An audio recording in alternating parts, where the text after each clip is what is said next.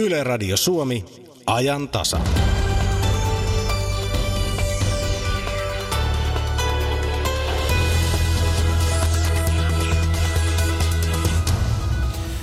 Kyllä, jatkamme tuolla kysymyksellä, miksi suomalaiset eivät tee enemmän lapsia, mutta on tässä muitakin aiheita ennen kello 11 Yle Uutisia.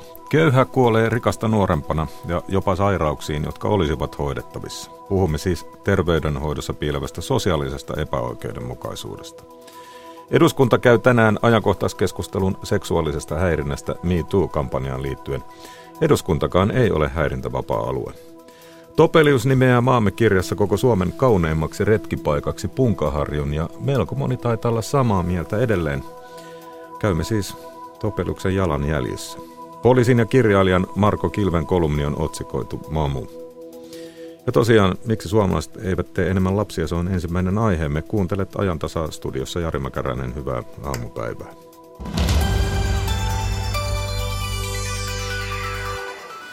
Muut mielenkiinnon kohteet, ne ovat yhä tärkeämpi syy nuorilla naisilla lykätä lasten saantia. Väestöliitto on juuri julkaistussa perhebarometrissaan tiedustellut nuorten aikuisten näkemyksiä lasten saannista. perhe elämä nähdään melko vaihtoehdottomana ja epätasa-arvoisena. Syntyvyys Suomessa on laskussa edelleen ja ensisynnyttäjien keski-ikä nousee. Tutkija Venla Bäri Väestöliitosta sanoo, että alenevalla syntyvyydellä on pysyviä vaikutuksia. Meillä on tosi pienet ikäluokat sitten huolehtimassa ää, muutaman kymmenen vuoden päästä muiden ihmisten ää, sosiaaliturvasta. Näkyykö se, että nouseeko tämä lastensaanti ikää yhä? Mitä kertoo barometri? Joo, just on tilastokeskukselta tullut uusimmat, uusimmat luvut, niin se on niin kuin nyt ihan viime vuosina vielä noussut silleen tavallaan tilastokeskuksen mukaan aika radikaalistikin tämä ensisynnyttäjien ikä. Ja mikä se ikä on? 20 9,1-vuotiaana tullaan äidiksi keskimäärin ja miehet tuli isäksi keskimäärin 31,2-vuotiaina. Yleistyykö tarkoituksellinen lapsettomuus? No se siinä meidän vuoden 2015 barometrissa että vaikutti siltä, että olisi lisääntymässä, mutta sellaista me ei niin kuin nyt tässä otoksessa havaittu, niin kuin tässä tämän vuoden barometrin otoksessa, jossa oli siis nuoria, nuoria aikuisia 20 suunnilleen 20-30-vuotiaita nuoria lapsettomia ihmisiä, joita me haastateltiin. No entä sitten perheen ja lapsiluku, onko se toiveluku edelleen kaksi? Suunnilleen kaksi, mutta se on tullut tota, sen, sen barometrin, 2015 vuoden barometrin mukaan niin alaspäin aika reippaastikin. No haaveileeko kukaan enää suurperheestä ja mikä on nykyään suurperhe? Mm-hmm. Tämän barometrin aineistossa oli niin kuin helsinkiläisiä nuoria ja sitten oli oululaisia nuoria ja semmoinen havaittiin, että, että oululaiset nuoret ehkä enemmän, heillä vähän kallistui siihen suuntaan, että kolme oli tavallaan se normaali lapsiluku, kun taas helsinkiläisillä oli niin kuin kaksi. Se on niin kuin tullut alaspäin, alaspäin se niin kuin suurperhettä toivovien osuus myös. Entä sitten syyt, minkä takia lapsensaantia lykätään? Niin, tämä onkin iso kysymys niin kuin se, miksi se syntyvyys laskee, niin se on, se on selkeästikin, tai vaikuttaa olevan niin kuin just selkeästi tämän lykkäämisen tulosta. Että kun lykätään, niin sitten sit ei enää ehitä, että sitten sit aletaan saada niitä lapsia niin myöhään, että ei ehitä tavallaan paikkaamaan niitä enää. Tuossa 2015 barometrissa me havaittiin, että tämä muut mielenkiinnon kohteet on noussut niin kuin hyvin tärkeäksi syyksi lykätä lastensaantia, erityisesti nuorilla naisilla – ja myös korkeakoulutetuilla miehillä. Ja se tavallaan on sellainen asia, mikä ei ole ennen ollut niin tärkeä syy lykätä, vanhe, niin kuin la, lykätä lapsia, ja nykyään se on, se on hyvin tärkeä syy yli puolelle 20-vuotiaista naisista esimerkiksi. Ja, ja sit siihen me tavallaan yritettiin vähän päästä kiinni tässä barometrissa, että mitkä ne muut mielenkiinnot olisi. Ja ne on niin kuin tosi erilaisia asioita, mutta ehkä, ehkä niin kuin se kiteytys tästä barometrista voisi olla se, että, että, lap, että nuoret näkee niin kuin lapsiperhe-elämässä hyvin vähän mitään vetonauloja tai sellaisia vetotekijöitä. Ja taas aika paljon on kaikkea, joka pitää niin kuin pois lapsiperhe-elämästä. Että se lapsiperhe-elämä tavallaan nähdään tällä hetkellä hirveän aika sellaisessa negatiivisessa valossa. Se näyttäytyy aika vaihtoehdottomana ja niin kuin sellaisena yhden totuuden perheenä, että siihen kuuluu, kuuluu omakotitalo ja koira ja kaksi lasta ja niin. Volvo. Niin. No lykkääkö lasten hankkimista mies vai nainen? Tämän barometrin perusteella me tavallaan voi, voida, voida sanoa, että kummat enemmän, että ka, tavallaan ka, kaikki kyllä. Et erityisesti naisilla se niin kuin muut mielenkehokinen kohteet oli noussut. Että naisi, naiset, erityisesti nuoret naiset ja erityisesti korkeakoulutetut nuoret naiset pohti tosi paljon sitä, että miten se lapsi tulee vaikuttamaan uraan ja ja työelämään ja, ja niin kuin tuloihin ja niin kuin odotti, että sitten ne lapset mullistaa aivan kaiken ja mullistaa ajankäytön ja mullistaa, mullistaa työssä olemisen, kun taas miehet puhu enimmäkseen siitä, että ne tukee naisia tässä mullistuksessa. Että näillä nuorilla ihmisillä ei ollut mitenkään tasa-arvoiset odotukset siitä lapsiperheelämästä. Naiset hyvinkin koki, että että heidän elämänsä tulee mullistumaan ja miehet, miehet sitten ajatteli, että, että joo, ne osallistuu perhe-elämään esimerkiksi niin, että ne tekee tavallisen pituisia työpäiviä eikä ylipitkiä työpäiviä. Tämä koulutus on tullut jo mainittua parikin kertaa. Aikaisemmin on jo tiedetty, että koulutus vaikuttaa tähän lasten, lasten saantiin. Miten, miten muu sosioekonomia korreloi tämän perhekoon ja, ja perheen perustamisajan kohdan kanssa? erot siinä lastensaanti-iässä on tosi suuria, just koulutuksen ja sosioekonomisen luokan mukaan, että alemmista sosioekonomisista taustoista tai alemmassa sosioekonomisessa asemassa olevat ihmiset saa niitä lapsia kyllä aikaisemmin. Ja mitä me havaittiin tässä barometrissa oli se, että, että näissä ryhmissä keskimäärin saadaan lapsia vähän aikaisemmin kuin mikä koetaan ihanteelliseksi iäksi saada lapsia. Kun taas sitten korkeakoulutetut naiset ja miehet saa lapsia vähän myöhemmin kuin mitä he kokisivat, että olisi ihanteellista.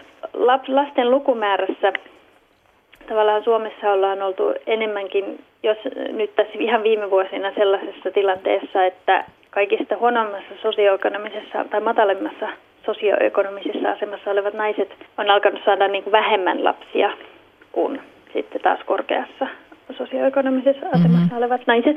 Ää, nyt näyttäisi siltä, että että siellä niin kuin korkeissa sosioekonomisissa asemissa olevat naiset alkaa, että he, heidänkin lapsilukunsa tulee niin kuin alaspäin.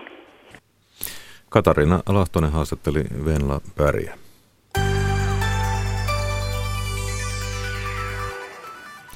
Useimmissa maissa terveydenhuoltojärjestelmän yksi keskeisempiä tavoitteita on terveyspalveluiden oikeudenmukainen jakautuminen väestöryhmien välillä – vaikka väestön yleinen terveydentila on parantunut sekä terveydenhuollon toimintakyky ja teknologia on huomattavasti kehittynyt viime vuosikymmeninä, palvelut jakaantuvat edelleen sosiaalisen aseman mukaan epäoikeudenmukaisesti.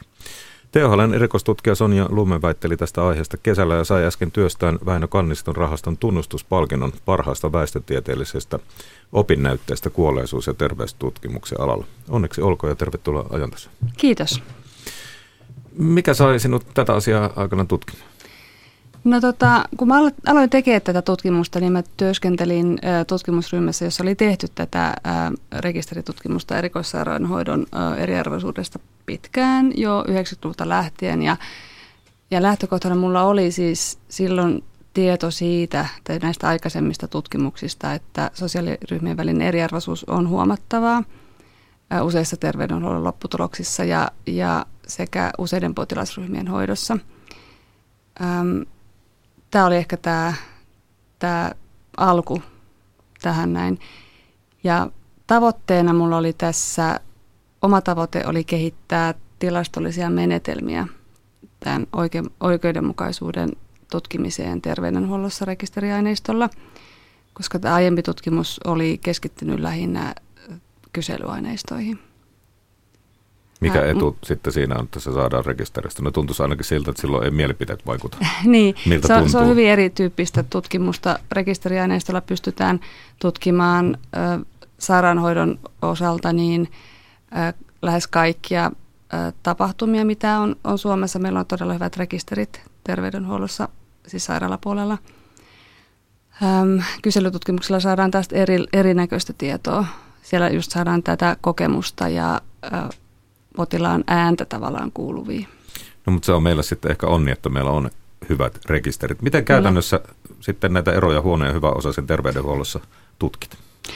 No tota, mä tutkin kahta terveydenhuollon lopputulosta esimerkkeinä. Toisena tutkimuskohtana mulla oli sepelvaltimotoimenpiteet, jotka oli siis palolaajennukset ja ohitusleikkaukset. Ja joka sepelvaltimotauti tietysti aika paljon suomalaisia tappaa. Kyllä, se on, se on tunnetusti yleinen kansantauti ja, ja tota, näitä, nämä sen hoidossa käytetyt invasiiviset toimenpiteet, niin ää, niitä pidetään hyvänä indikaationa ää, sairaalapalvelujen toiminnasta. Ja sitten oli jotain muutakin. Joo. Sitten, sitten minulla oli toisena esimerkki, tätä, tätä mä käytin kahdessa tutkimuksessa ja osatutkimuksessa tässä väitöskirjassa. Ja toisena esimerkkinä mulla oli terveydenhuollon keinoin vältettävissä olevat kuolemat, ähm, joka on tämmöinen epäsuora indikaattori terveydenhuollon toiminnasta ja laadusta. Eli niillä äh, tarkoitetaan kuolemia, joita ei pitäisi tapahtua, jos, jos hoito ja terveyspalvelut on vaikuttavia ja Mikä voisi olla tyypillisesti semmoisia? No tyypillisesti on ö, eräät tai jotkut, jotkut syövät, ö, keuhkokuume, epilepsia, kuolemat, diabeteskuolemat, tämmöisiä, mitä pystyttäisiin oikea-aikaisella hoidolla estämään. Ja tietysti ä, tietyn ikäisille, että nämä ei koske kaik- kaikkien ikäisten ihmisten kuolemia, vaan siellä on rajoituksia. No, jos mennään sitten tuloksiin, niin mulla tulee kyllä ensimmäisenä mieleen kysymys, joka varmaan kiinnostaa kuulijoitakin, että, että tota, mihin köyhä kuolee rikkaampaa aiemmin? Öm, mä en nyt puhu, tota, mä en ole tutkinut sitä ajankohtaa milloin, siis ikää milloin on kuollut, vaan mä oon, mä oon tutkinut määriä. Eli ää, muun muassa siis keuhkokuume on sellainen, mihin köyhempi kuolee huomattavasti enemmän kuin rikas. Sitten on myös diabetes, verenpainetauti, epilepsia, rintasyöpä naisilla ja sitten on peräsuolen syövät. Nämä on niin kuin sellaisia tiettyjä jotka mitkä itse asiassa ei ole sellaisia, joihin lääketieteellä ei olisi keinoja. Ää, niin, kaikki näihin ää, pystytään jollakin tavalla joko ennaltaehkäisyn keinon tai sitten tota, tehokkaan hoidon tai erikoishoidon avulla pystyttäisiin vaikuttaa tähän tai estää tämä kuolema. No voiko sanoa, että on tyypillisempiä vain köyhempien kuolinsyyt? Menee tietysti osittain tuohon, mutta... Ähm, no tota, ei, on joitakin semmoisia, mä en ole tätä nyt ihan yksityiskohtaisesti tarkastellut, koska tässä munkin aineistosta oli, oli niin pitkä ajanjakso. Täällä on, mulla oli 15 vuotta aikaa ja niin ei ole yhtään sellaista kuoleman syytä, mitä ei tapahtuisi minään vuonna yhdellekään. Ja mulla on aika karkea, anteeksi, tämmöinen tiheä tämä tulo, tai sosioekonomisen aseman mittari. Eli tota, ei ole sellaista, mitä ei kenellekään tapahtuisi rikkaalle. Mutta nämä, Mut täl, nämä... Mikä on semmoinen, niin kuin, sitten jos puhutaan ihan rahasta, niin miten sä oot luokitellut köyhemmät ja rikkaammat? Äh, joo, eli mulla on tulotieto tuolta tilastokeskuksen äh, rekistereistä, eli mä olen, käytetty, olen käyttänyt perheen käytettävissä olevia tuloja sosioekonomisen aseman mittarina, ja tämä, tämä perheen tulo on vielä suhteutettu perheen kokoon. Ja mä oon käyttänyt 20, jakanut väestön 20 osaan. Niin, että me ollaan tässäkin aika monenlaisessa sakissa sitten kyllä. Kyllä. Tuota, pahaltahan se tuntuu. Mm. Köyhempi kuolee, kuolee jopa kuolemiin, jotka olisivat ihan perusterveydenhuollon keinoin estettävissä. Niin tämä on varmaan niin kuin meidän terveydenhuollon kannalta aika iso, iso tota, asia. Ihan se perusterveydenhuolto, sekään ei siis mm jollakin tapa tavoita mm. näitä kaikista köyhimpiä tai osattomampia tässä maassa. Kyllä, siis itse asiassa suurin osa näistä mun tutkituista kuolemista, niin ne oli just tätä perusterveydenhuollon keinoin ehkäistävissä ja nimenomaan varhaisen toteamisen ja hoidon keinoin ehkäistävissä olevia kuolemia.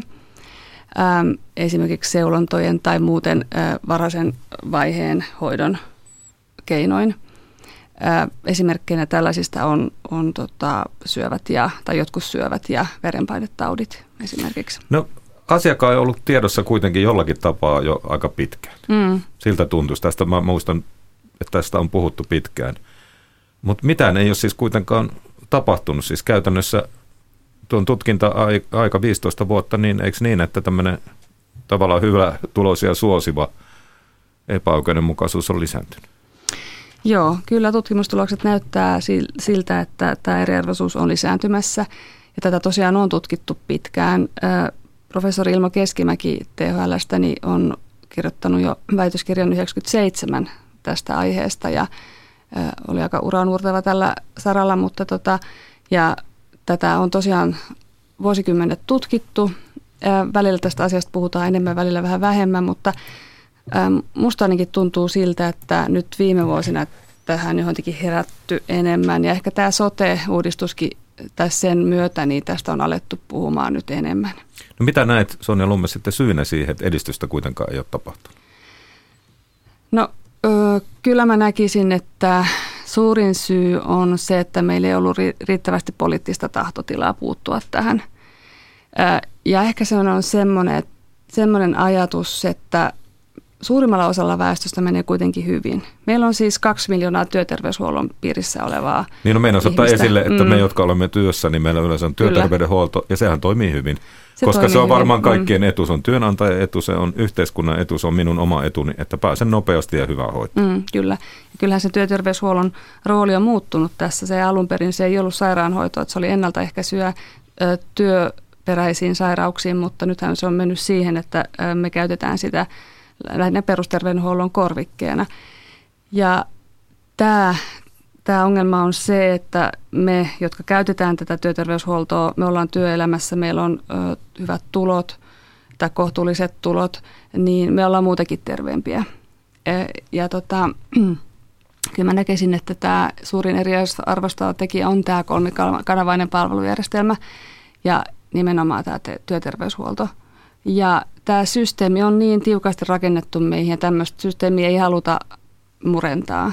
Ja se, mitä mä olen myös miettinyt, että, että olen kuullut tällaisia ajatuksia siitä, että miksi, tätä, miksi tämä pitäisi romuttaa, koska se toimii niin hyvin. Mutta Mut se ei toimi kaikille ei, hyvin. Just nimenomaan tässä on taustalla se, että se toimii suurimmalle osalle hyvin, mutta se osa ihmisistä, jo, jotka ei pääse sen palvelun piiriin, niin, jotka olisivat kipeimmin sen hoidon tarpeessa, niin he ei sitä hoitoa saa. Uskallammekin ottaa köyhempien elintapoja mukaan tarkasteluun? Joskus kuulee väitteitä, että, että se sosiaaliekonomisesti niin kuin tavallaan alimmalla tasolla oleva luokka, niin, niin tuota he eivät terveydestä välitä elintapojen puolesta ja myöskin syö epäterveellisemmin. Ja jos katsoo sitten kaupassa se kaikista halvin, helpoin ruoka – niin eihän se kovin terveellistä ole mm. välttämättä. Mm. Kyllähän tämä, tämä asia kannattaa ottaa keskusteluun. Tämä on, on yksi merkittävä tekijä siis, että potilaan tai ihmisten omalla toiminnalla ja ö, on, on suuri merkitys sairastavuuteen ja totta kai hoitoon hakeutumiseen. Ja siis sairauksien ehkäisyssä tärkeä rooli on, on ö, elämäntavat, ravinto, ja tietysti liikuntatupakointi. Eli sä et ole mm. poistamassa mm, tässä en, yksilön omaa vastuuta? En tietenkään. Siis tämä on monimutkainen, monisyinen asia ja tähän vaikuttaa tosi moni asia. Että terveydenhuoltojärjestelmä on yksi tekijä, mutta tässä on taustalla, taustalla tota, monia muitakin asioita, että kaikkia pitäisi tutkia. Ää, niin kuin, ei, niitä ei mitään osa-aluetta saa unohtaa tästä keskustelusta. Ja tästä halvasta ruoasta, niin äm, mä olen, olen osittain samaa mieltä, että totta kai jotkut terveelliset ravinto- tai ruoka-aineet on liian kalliita kaikkien kukkaroille, mutta mä oon sitä mieltä, että kyllä niin kuin terveellisesti pystyy syömään edullisestikin, mutta mä luulen, että se tärkeimpi tekijä tässä on se, tai se syy, minkä takia niitä ei sitten käytetä, niin se löytyy jostain muualta. Että siellä taustalla voi olla kyvyttömyyttä tai jaksamattomuutta mutta huonoja elintapoja, tottum, huonoja tottumuksia tai siis jotain kulttuurillisia e-, eroja. Ja siis voi olla ihan tietämättömyyttäkin. Tässä sosiaalisia ongelmia. Eli tavallaan ei ole kykyä tai voimavaroja siihen valita sitä terveellisempää vaihtoehtoa. Ja vaikkapa päihteettömyyttä Kyllä, tai tupakaimattomuutta. näin. No mitä käytännön toimia uskallat ehdottaa? Jos kysyn ihan sinulta tutkijana, enkä mm. että edustat tuossa nyt sitten koko työnantajasi THL.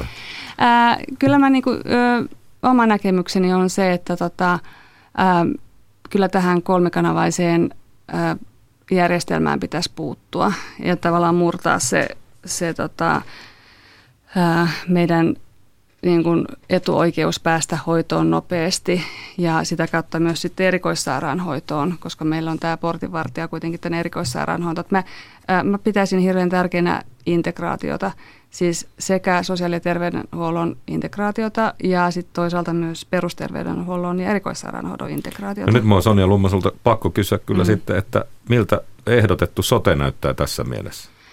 Ähm,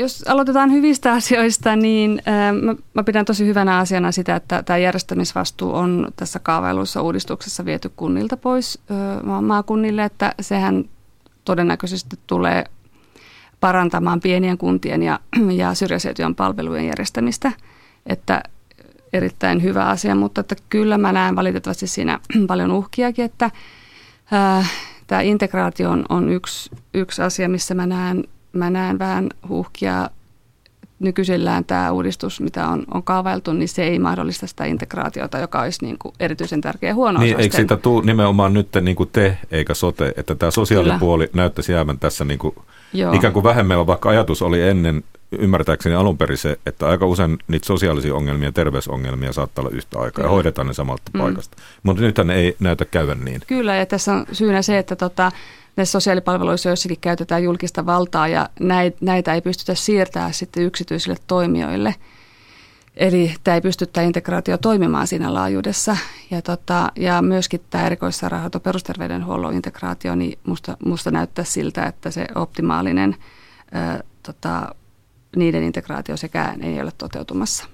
Tuossa on, jos mietitään sitä, että miten Suomessa jatkossa menee, kuoleeko köyhät rikkaita aikaisemmin tai paremmin toimeen tulevia aikaisemmin semmoisiinkin sairauksiin, tauteihin, jotka olisi parannettavissa, niin toisin sanoen ei näytä sote-näkökulmassa ehkä ihan hyvältä.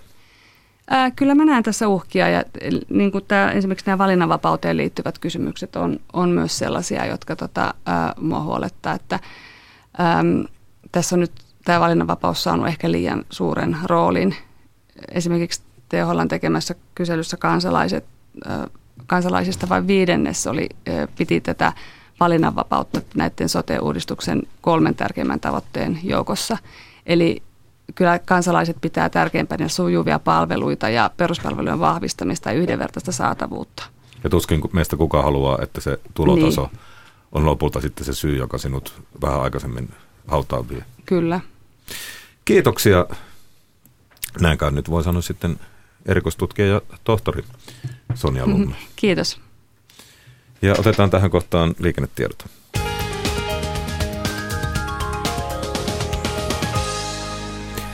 Liikennetiedote tielle neljä äh, Jyväskylän ja Oulun välillä, tarkemmin ottaen Laukaalla, on Hirvaskankaan kohdalla ollut onnettomuus, mutta paikka on saatu raivattua, ja joten siellä sitten liikenteen pitäisi alkaa sujua normaalisti. Eli tilanne on ohi tiellä neljä Laukaalla.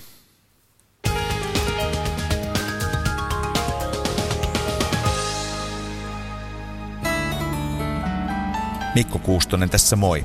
Haluatko ilahduttaa sulle tärkeää ihmistä aivan erityisellä tavalla jouluna 2018?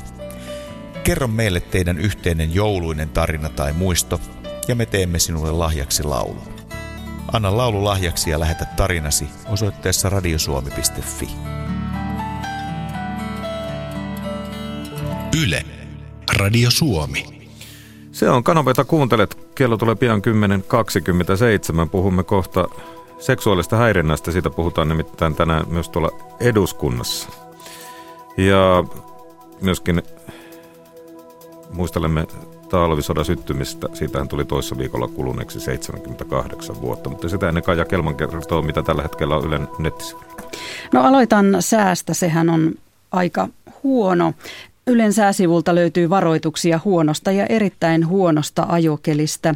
Meteorologi Joonas Koskela kertoo, että aamun aikana lunta on tullut nelisen senttiä, mutta paikoin lunta voi olla enemmänkin lähinnä Länsi-Suomessa ja sieltä sateet etenevät itää kohden – Ennen puolta päivää saadaan pääkaupunkiseudulla voimakkaimmat sateet. Lunta voi kertyä iltapäivään mennessä 10-20 senttiä ja ajokeli siis muuttuu erittäin huonoksi suuressa osassa maata.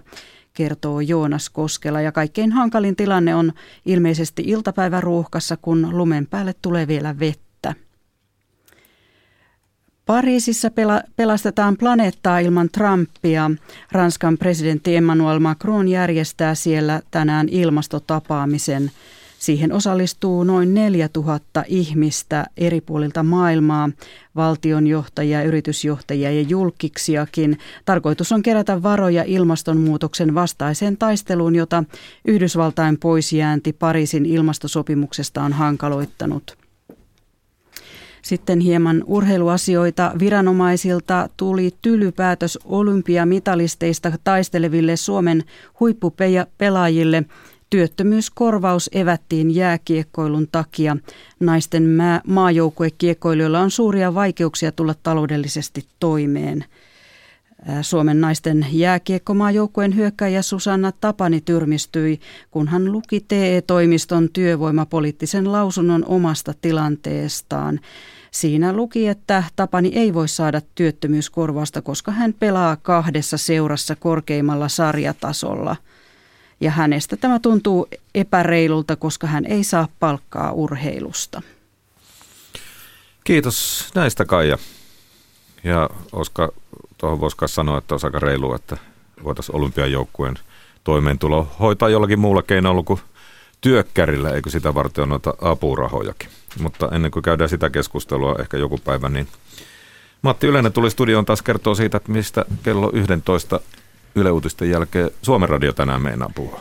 Kyllä Suomen radiokin, Suomen radiokin on sääasioissa, tai ehkä tarkemmin keliasioissa. Otetaan heti alkuun tilannekatsaus siitä, että miten liikenne tuolla tieverkolla sujuu ja kuten ehkä tiedätte, niin tänään on viimeinen päivä lähettää joulukortteja sillä halvemmalla hinnalla. Enpä tiennyt. Etkö tiennyt? Kato näin se, kato radiota kuuntelemalla valistuu. Kyllä. Mutta siis äh, tavataan joulukorttitaiteilija, joka on jo vuosikymmenten ajan piirtänyt näitä kortteja. Hän monesti vaan vilkaistaan, että okei, siinä on joulunen kuva, sitten katsotaan, että keltä se on ja luetaan se teksti, mutta joku ihminen ne oikeasti tekee ja yksi tällainen, tällainen tavataan. Ja puhutaanpa vielä puolen päivän jälkeen myös laihialaisesta nuukuudesta, joka on pääsemässä Unescon listoille.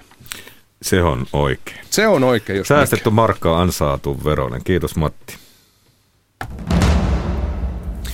Eduskunta käy tänään ajankohtaiskeskustelun seksuaalisesta häirinnästä. Yle Uutisten mukaan useampi kuin joka kymmenes eduskunnan avustajista on kokenut tällä vaalikaudella häirintää aina puheista kourimiseen ja hyvin suoriin tekstiviesteihin.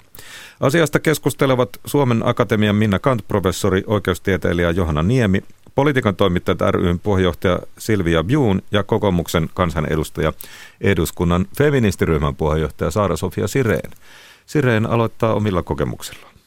Mulla on, on tota, niin, niin, nyt muistissa sellaisia yksittäisiä tapauksia avustaja-ajoilta, jotka varmasti äh, niin täyttäisi häirinnän merkit ja myös muilta työpaikoilta, joissa on työskennellyt, että et ilmiö on ihan totta. Silvia Bjun, tulevatko nämä Ylen äh, kyselyn tulokset yllätyksenä eduskunnassa toimivalle politiikan toimittajalle? No ei välttämättä mun kuva on se, että, että ilmiö on kuitenkin vähentynyt, parantunut tässä, mutta ää, mä luulen, että eduskunta on sellainen paikka, jossa on nämä tietyt riskitekijät, suht pienet piirit, se on hierarkkinen ja sitten se on sellainen paikka, missä voi hyvin edetä urallaan. Uh, Johanna Niemi, miltä kyselyn tulokset vaikuttavat oikeudellisesta näkökulmasta? Tässä, mitä mä olen ehtinyt lukea näitä tuloksia, niin tässähän ei ollut konkreettisia tekoja, että sitä on siinä mielessä oikeudellisesti hankala arvioida. Eduskuntahan on sillä tavalla hankala paikka, että siihen ei niin kuin tämmöiset työpaikan – työpaikkojen normaalit säännökset työnantajan valvon, valvontavelvollisuudesta ja, ja, ja tota, työn johtovelvollisuudesta niin normaalilla tavalla sovellu.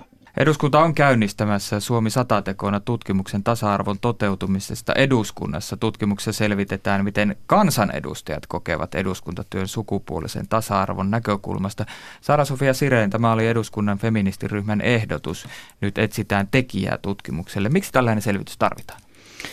No mehän laillakin edellytetään, että, että tasa-arvo- ja yhdenvertaisuusohjelmia työpaikoilla tehdään ja, ja eduskunnassa lainsäätäjät pohtii, että millä tavalla tasa-arvoa voidaan yhteiskunnassa edistää. Niin on ollut pikkasen hassu tilanne, että meidän niin omaa työpaikkaa tämä pohdinta ei ole koskenut. Silvia Piun tänä vuonna on ollut ö, politiikan toimittajan 50 vuotisjuhlavuosi. Onko muisteloissa tällaista puolta tullut esille? Muisteloissa ei ehkä tullut esille, mutta kyllä tämän MeToo-kampanjan myötä niin on myöskin lehdistön alalla ollut puhetta siitä, että mitä kaikkea on ollut. Ja journalisti-lehti on tehnyt oman tutkimuksensa. Ja näpituntuma on kyllä se, että se on niin kuin, moni tällainen tarina on, on sellainen va- vanhempi tai että asiat ovat olleet varmasti, jos puidaan 80-luvua ja, ja vielä 90-lukuakin, niin tilanne on, on ollut huonompi kuin mitä se on tänä päivänä. Akatemiaprofessori Johanna Niemi, miten te tulkitsette, millaisessa vaiheessa nyt, kun MeToo-kampanja on lähtenyt pyörimään ainakin länsimaissa vahvasti, millaisessa vaiheessa keskustelua seksuaalista häirinnästä ahdistelusta olemme?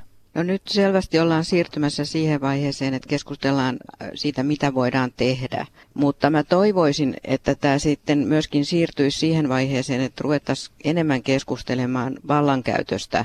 Nehän on valtarakenteet, jotka tämmöiset asiat tekee mahdollisiksi ja jotka on myös aiheuttanut sen, että niin monet ihmiset ei ole kertonut näistä kokemuksistaan kenellekään ehkä pitkään aikaan ja ehkä ollut traumatisoiviakin kokemuksia.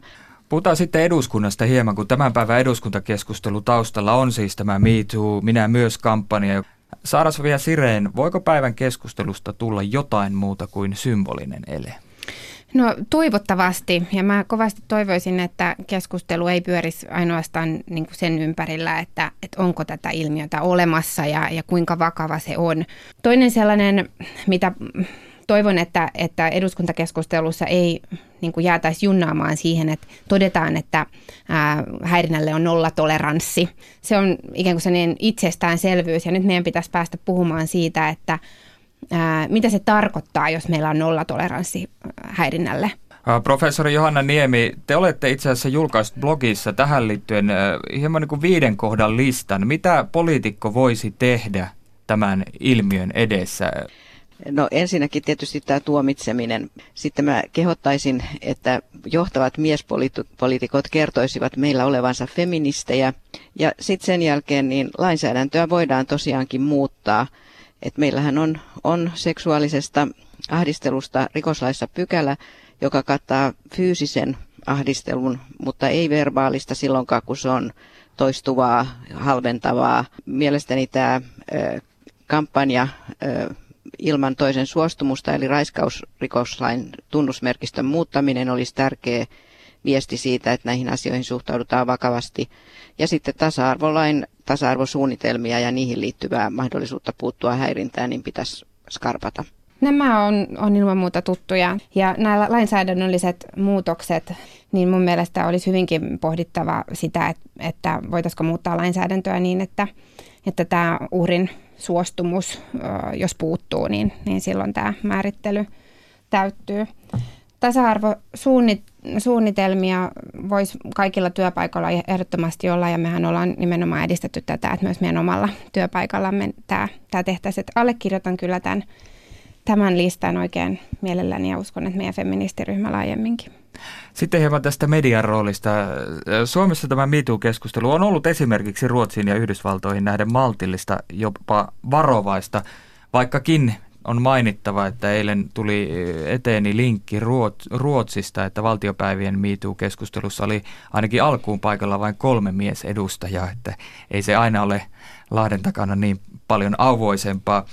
Mutta Suomessa siis kulttuurialalla yli tuhat on allekirjoittanut vaatimuksen häirinnän loppumiseksi. Lisäksi viime viikolla alkoi Me myös kampanja. Silvia Piun, mikä tässä on median rooli?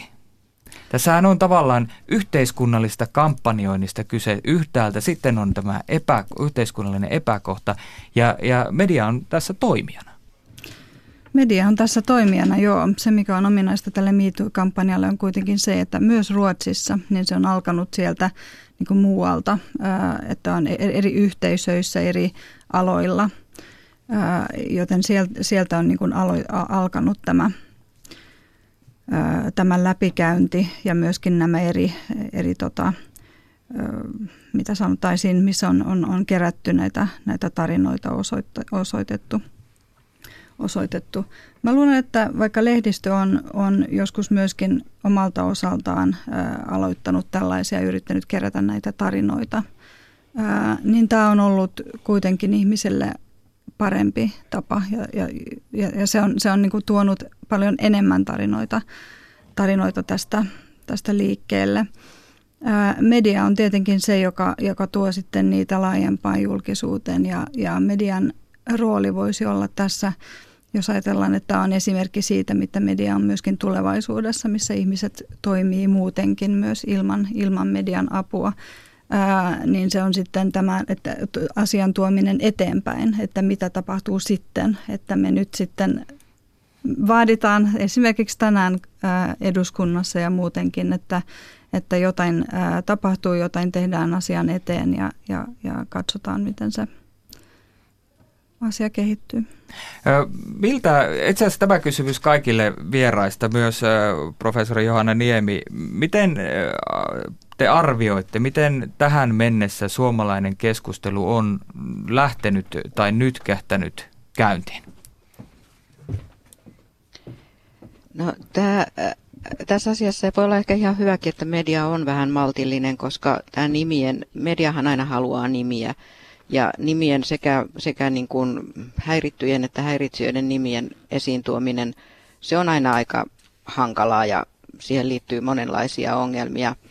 Että, että, että eri aloilla on lähdetty kartottamaan tilannetta joko virallisesti tai epävirallisesti erilaisten kyselyiden ja, ja tiedustelujen kautta, niin musta tuntuu, että se on ihan oikea tapa, että sitä kautta saadaan, saadaan laajempaa, laajempaa tietoa ja nostetaan sitä ongelmaa toki siinä yksittäistapausten kautta, mutta niin kuin laajemmassa perspektiivissä esiin. Saara-Sofia Sireen. Mun mielestä tämä pointti on juurikin näin, niin kuin professori Niemi sanoi, että pitäisi puhua tästä laajasta ilmiöstä ja koittaa välttää niihin yksittäistapauksiin mene, menemistä. Et näiden äh, kampanjoiden, joissa on siis kymmeniä tuhansia ää, ihmisiä, naisia tai naisiksi oletettuja lähinnä niin kuin mukana ja, ja kertomassa omia tarinoitaan tällä hetkellä, niin sen arvo on juurikin se, että se tuo näkyväksi sen, miten laajasta asiasta on kysymys. Siis ei yksittäistapauksista, vaan yleisestä ilmapiiristä ja, ja niin kuin rakenteista meidän yhteiskunnassa, jotka tällaisen mahdollistaa ja on, on sallinut. Mä luulen, että yksi sellainen asia, minkä takia Suomessa herätään tähän nyt ehkä aika paljon myöhemmin kuin monessa muussa maassa, niin äh, liittyy siihen, että meillä on jotenkin hirveän syvällä sen mielikuva, että me ollaan tasa-arvon mallimaa ja Suomessa on tasa-arvo hirveän hyvällä mallilla ja me ollaan tosi pitkään tuudittauduttu siihen mielikuvaan. Ja sitten kun pikkasen syvemmälle katsotaan, niin, niin sehän ei ole totta. Ja näiden, näiden tarinoiden kautta niin, niin tämä on niin kuin yksi epäkohta, joka, joka nousee hyvin vahvasti esille tässä koko tasa-arvokeskustelussa. Ja arvokasta on se, että niin kuin tasa-arvotyötä kautta aikojen, niin myös tällä kertaa naiset itse on, on niin kuin nostanut ne epäkohdat esille. Että sillä tavalla se maailma muuttuu. Näin Saara-Sofia Sireen. Mukana keskustelussa olivat myös Johanna Niemi ja Silvia Bjun. Olli Seuri haastatteli.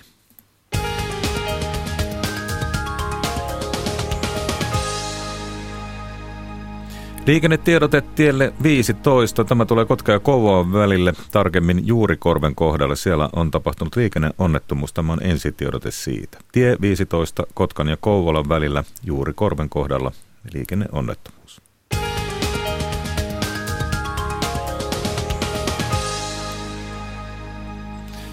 Talvisodan syttymisestä tuli toissa viikolla kuluneeksi 78 vuotta. Sodat jättivät jälkeensä lähes 95 000 kaatunutta. Kaatuneiden määrä jakautui Suomessa yllättävän epätasaisesti paikkakunnittain. Noin 3000 asukkaan Anttolasta kaatui talvea jatkosodissa 113 miestä. Anttolalainen opettaja, tietokirjailija ja sotahistorian harrastaja Mikko Laiho on selvittänyt jokaisen anttolalaisen sankarivainajan kohtalon ja on tehnyt aiheesta useita kirjoja. Tieto on tärkeää myös seuraaville sukupolville. Petri Vironen haastattelee. Mikko Laiho, miksi Anttola kärsi niin suuret menetykset suhteessa asukaslukuun? Anttolan miehet joutuvat komppaniansa mukana erittäin pahoihin paikkoihin, että talvisodassa tuonne Laatukan Karjalan taisteluihin, mottitaisteluihin ja sitten myöhemmin jatkosodan hyökkäysvaiheen aikana sitten Räiselässä erittäin kovin taisteluihin. Siinä oli sattumaakin mukana. Siinä oli sattumaakin myöskin mukana, että jouduttiin nimenomaan niihin pahoihin kohtiin, missä, missä tuota noin, niin puna-armeijallakin oli heittää vielä vereksiä voimia kehiin. Talvisodassa oli muutamia päiviä, jolloin meni useita antolalaisia. No joo, että tuolla Impilahen pitäjässä niin oli muutama paha paikka, kuten Ruhtinanmäki ja Juttu Selkä, jossa meni sitten Anttulan miehiä. Että tuo vuoden vaihde 39-40 osoittautui pahaksi. Ja sitten ne kuuluisat motit, suomalaiset motitti venäläisiä joukkoja helmikuussa 40, niin Anttolan miehet oli niitä sulkemassa ja tuhoamassa. Kyllä, Anttolan miehet oli niissä, niissä myös mukana, eli jalkaväkirykmentti 37 mukana ja siellä muun muassa Kelivaaran motti oli erittäin, erittäin tuota noin, niin paha paikka Anttolan miehille. Entä tuosta jatkosodasta, niin mitkä tapaukset sieltä erityisesti oli raskaita Anttolan miehille? No kyllä mä nostasin sieltä esille niin Nuijamaan taistelut heti siinä rajan pinnassa heinäkuussa 1941, mutta sitten Räisälän pitäessä Timoskalan kylässä elokuun puolivälissä niin käytiin veriset taistelut. No sitten kun huomattiin hyökkäysvaiheen jälkeen, että tappioita tuli, niin sitten se muutettiin. Vuodesta 1942 lähtien oli jo sitten miehet hajautettu eri puolille, eri rintamalohkoille. Vaikka tutut miehet olisi ilmeisesti mielellä jatkanut kuitenkin samoissa ryhmissä. Kyllä, kyllä. Varmasti olisivat samoissa kompanioissa mielellään olleet, mutta tuota, päämaja päätti toisin. Mikko sä oot käynyt läpi Anttola miehet, mies mieheltä, sankarivainajat.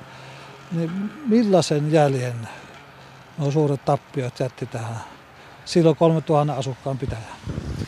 Kyllä ne kovat pahat jäljet jätti, että olen tosiaan tutkinut näitä 113 miehen tarinoita ja voidaan sanoa, että noin kolmas osa oli perheellisiä, naimisissa ja 19 isää on sankarihaudoissa haudattuna, että paljon jäi myöskin sotaorpoja. Lapsia, vanhempia, siskoja, veliä. Kyllä, juuri näin. Entä se vaikutus myöhempinä vuosikymmeninä? No varmasti se jätti suuren aukon sinne esimerkiksi kaksi ikäluokkaa 1903 ja 1918 syntyneistä ikäluokista, niin noin kolmas osa kaatui. Sen voi jokainen ajatella, että se on sitten tämmöiselle pienelle pitäjälle ollut kova kolaus, joka on näkynyt myöskin sodan jälkeenkin. Mikko Laiho, näistä aiheista on melkeinpä vajettu vuosikymmenen välillä ja sä oot sitten tehnyt uutta tutkimustyötä ja tuonut asioita esille. Ja minkälaista vastaanottoa ja palautetta sä oot itse saanut? No kun ryhdyin silloin siihen hommaan, niin tuota, ajattelin, että nämä ovat kipeitä, vaikeita asioita omaisille, mutta omaiset ottivat nämä minut vastaan hienosti ja tuota, olivat kiitollisia siitä, että joku vielä on kiinnostunut tuota, heidän, heidän omaisistaan sodassa kaatuneesta miestä. Tieto, että mitä tapahtui ja milloin ja missä, niin on tärkeää. Se on erittäin tärkeää se tieto, tieto omaisille ja myöskin tuleville sukupolville kertoo. Vieläkö työtä riittää? Kyllä työtä riittää vielä. Minusta nuo sotavuodet on niin poikkeuksellisia vuosia ja poikkeuksellinen ajanjakso, että kyllä siellä riittää tutkittavaa edelleenkin. Sulla on jo seuraava projekti menossa. Kyllä minulla on. Seuraava projekti jo mielessä ja itse asiassa aika pitkälläkin jo teon alla. Millä miettii itse odotat Suomi 100-vuotispäivää? Odotan nimenomaan, mitä tällä ruohonjuuritasolla tapahtuu kunnissa, että kuinka kauniilla tavalla se osataan ottaa vastaan, erityisesti tällä sankarihautausmailla. Sotahistorian tuntija Anttolasta Mikko Laihoa haastatteli Petri Vironen.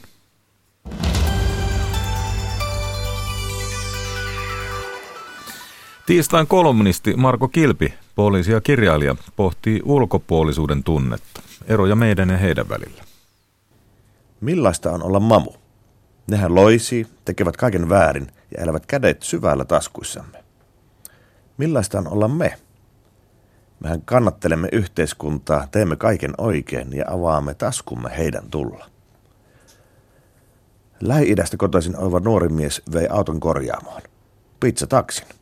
Kyllä, hän oli töissä juuri siinä paikassa, jossa karvaranteeksi kutsutut tyypit lättyjään veivaavat. Pizzataksissa oli kaksi vikaa, jotka vaikuttivat merkittävästi auton liikenneturvallisuuteen. Ne oli korjattava viipymättä. Kolmen päivän kuluttua nuori mies Lähi-idästä soitti korjaamolle ja kysyi auton perään. Työkalu pitäisi saada alle. Auto on korjattu, hänelle ilmoitettiin. Sen voi tulla hakemaan. Nuori mies kiiryhti paikalle ja maksoi korjauksen. Hänelle ei tosin annettu kuittia, vaikka se kirjanpitoa varten olisi ollut erinomaisen tärkeää. Pizzataksilla ei tarvinnut kummasta lenkkiä heittää, kun kävi ilmi, että autossa on edelleenkin samat viat. Nuori mies palasi takaisin. Autokorjaaja oli päihtynyt, vaikka oli hädintuskin keskipäivä. Korjaamalla väitettiin, että auto on vaihdettu mittavaa lajitelma osia ja töitäkin on paskittu pari päivää. Auto oli kunnossa. Nuori mies ei ollut samaa mieltä ja vaati saada auton korjatuksi, sillä hän oli siitä jo maksanut ja toisaalta autolla oli vaarallista ajaa. Tähän ei suostuttu. Nuori mies vaati rahojaan takaisin. Siihenkään ei suostuttu.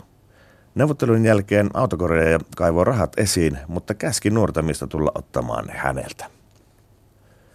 Nuori mies Lähi-idästä alkoi kokea tilanteen siinä määrin uhkaavana, että hän näki parhaimmaksi poistua ja kutsua poliisit paikalle. Poliisit tulivat asiaa selvittämään. Autokorjaaja pysyi kannassaan. Autoa ei enää korjata, koska se on jo korjattu, eikä rahojakaan palauteta samasta syystä. Tämä siitä huolimatta, vaikka poliisikin totesi autoa edelleen vaivavan samat viat kuin minkä vuoksi auto korjaamolle oli tuotu. Autokorjaajalle yritettiin hahmottaa tilannetta kaikin keinoin tuloksetta. Lopulta todettiin, että asia ei etene ja nuoren miehen on vaadittava siviiliteitse rahojaan takaisin käräjäoikeuden kautta. Varsinaista rikosta ei ollut tapahtunut. Prosessi kuulosti jo valmiiksi tuskaisen monimutkaiselta ja kankealta, ja toisaalta, miten voi rahojaan vaatia takaisin, jos ei ole edes kuittia maksusta saanut. Autokorjalta kysyttiin, että onko hänellä jokin erityinen syy, miksi hän ei voi kuittia antaa.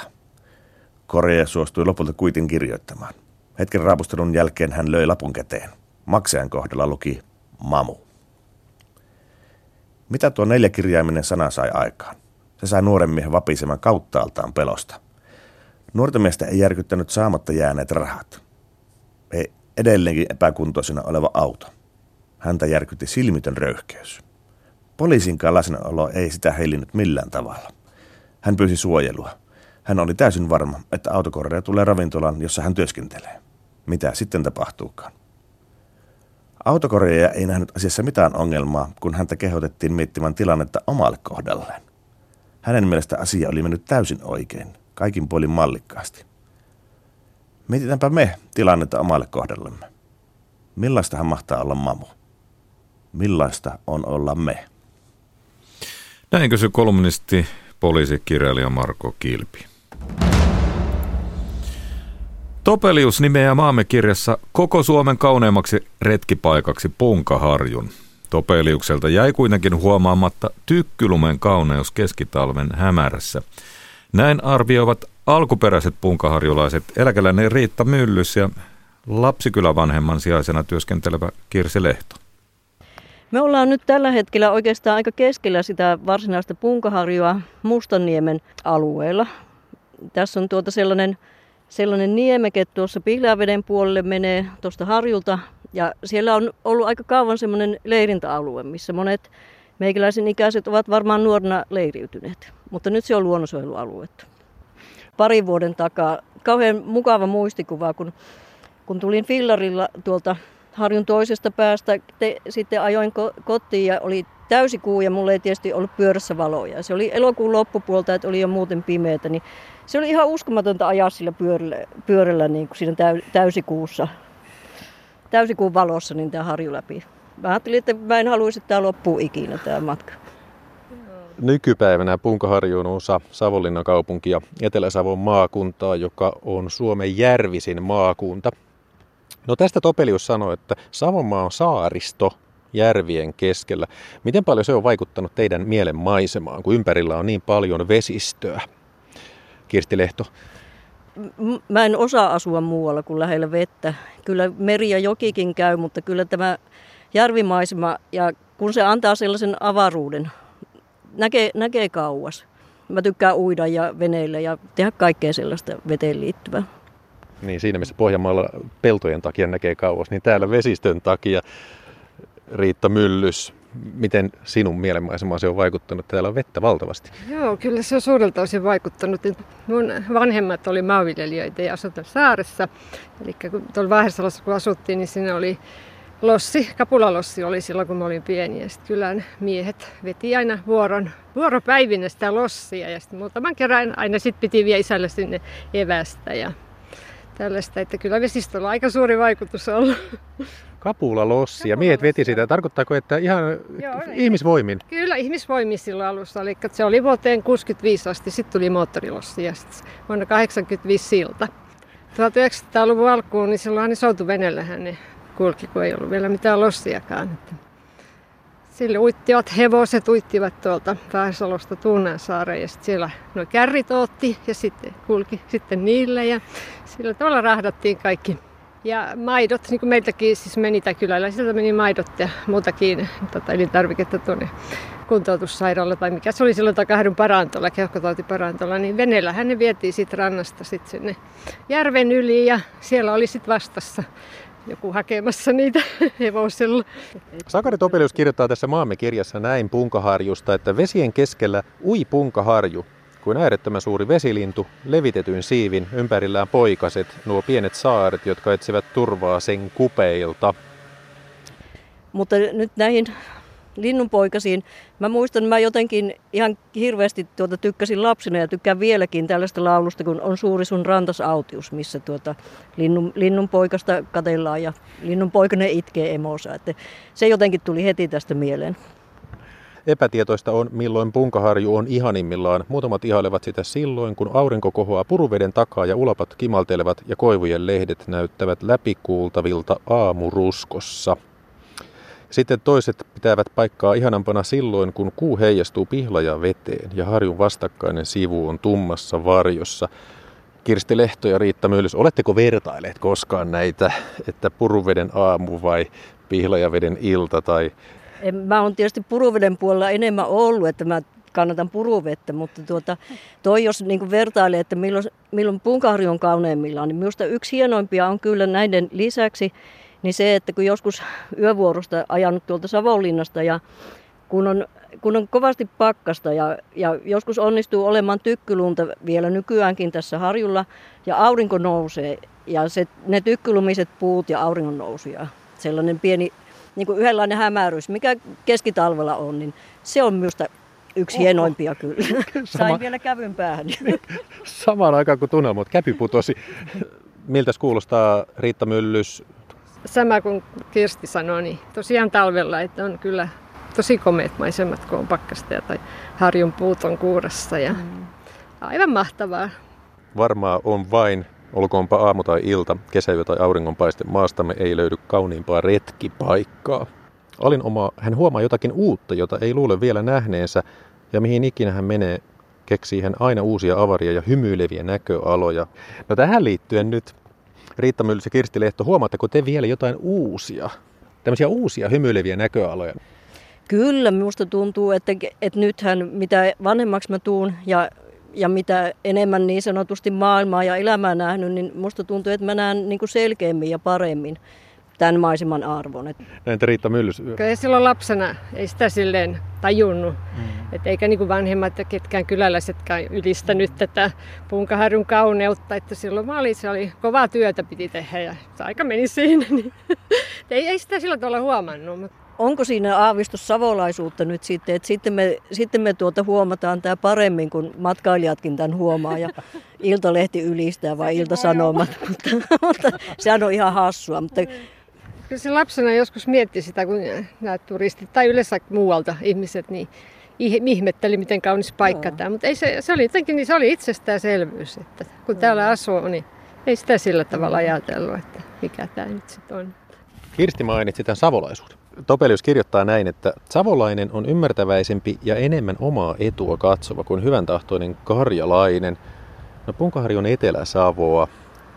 Nyt on vaikea sanoa heti tuohon, mutta kyllä me itse mun identiteetti on savo-karjalainen, että ei ihan tarkasti kumpaakaan. Ehkä savolaisuutta enemmän.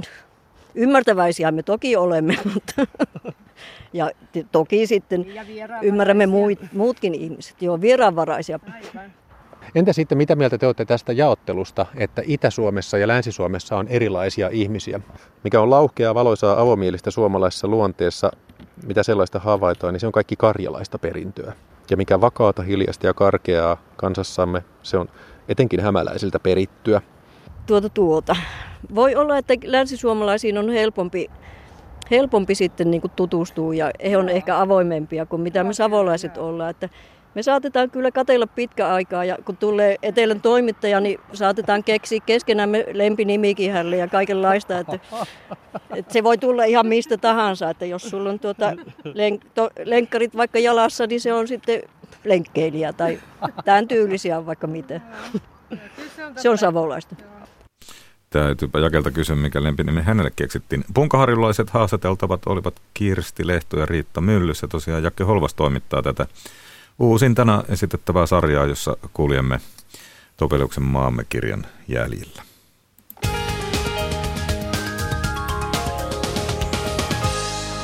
Kaksi liikennetiedotusta. Toinen tielle neljä Lahdenväylälle Kehä ykkösen liittymästä Porvoon väylän liittymän suuntaan. Siellä on tapahtunut onnettomuus. Ja toinen tielle 45 Tuusulan väylälle. Siellä onnettomuus Kehä kolmosen liittymän kohdalla. Kannattanee ottaa Varoitukset huonosta ajokelista tosissaan.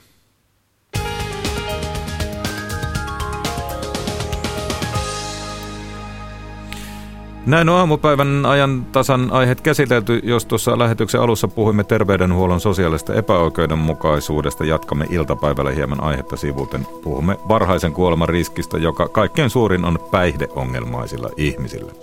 Studiovieraksi saamme Hektorin, tosin välillä pääsee myös ääneen tältäkin kanavalta tuttu ääni Heikki Harma. Menemme 50-luvun töölön, 60-luvun hippiaatteiden kautta 70-luvun uskomattomaan menestykseen. Puhumme myös laulujen lunnaista. Nyt tuoreita Yle Uutisia.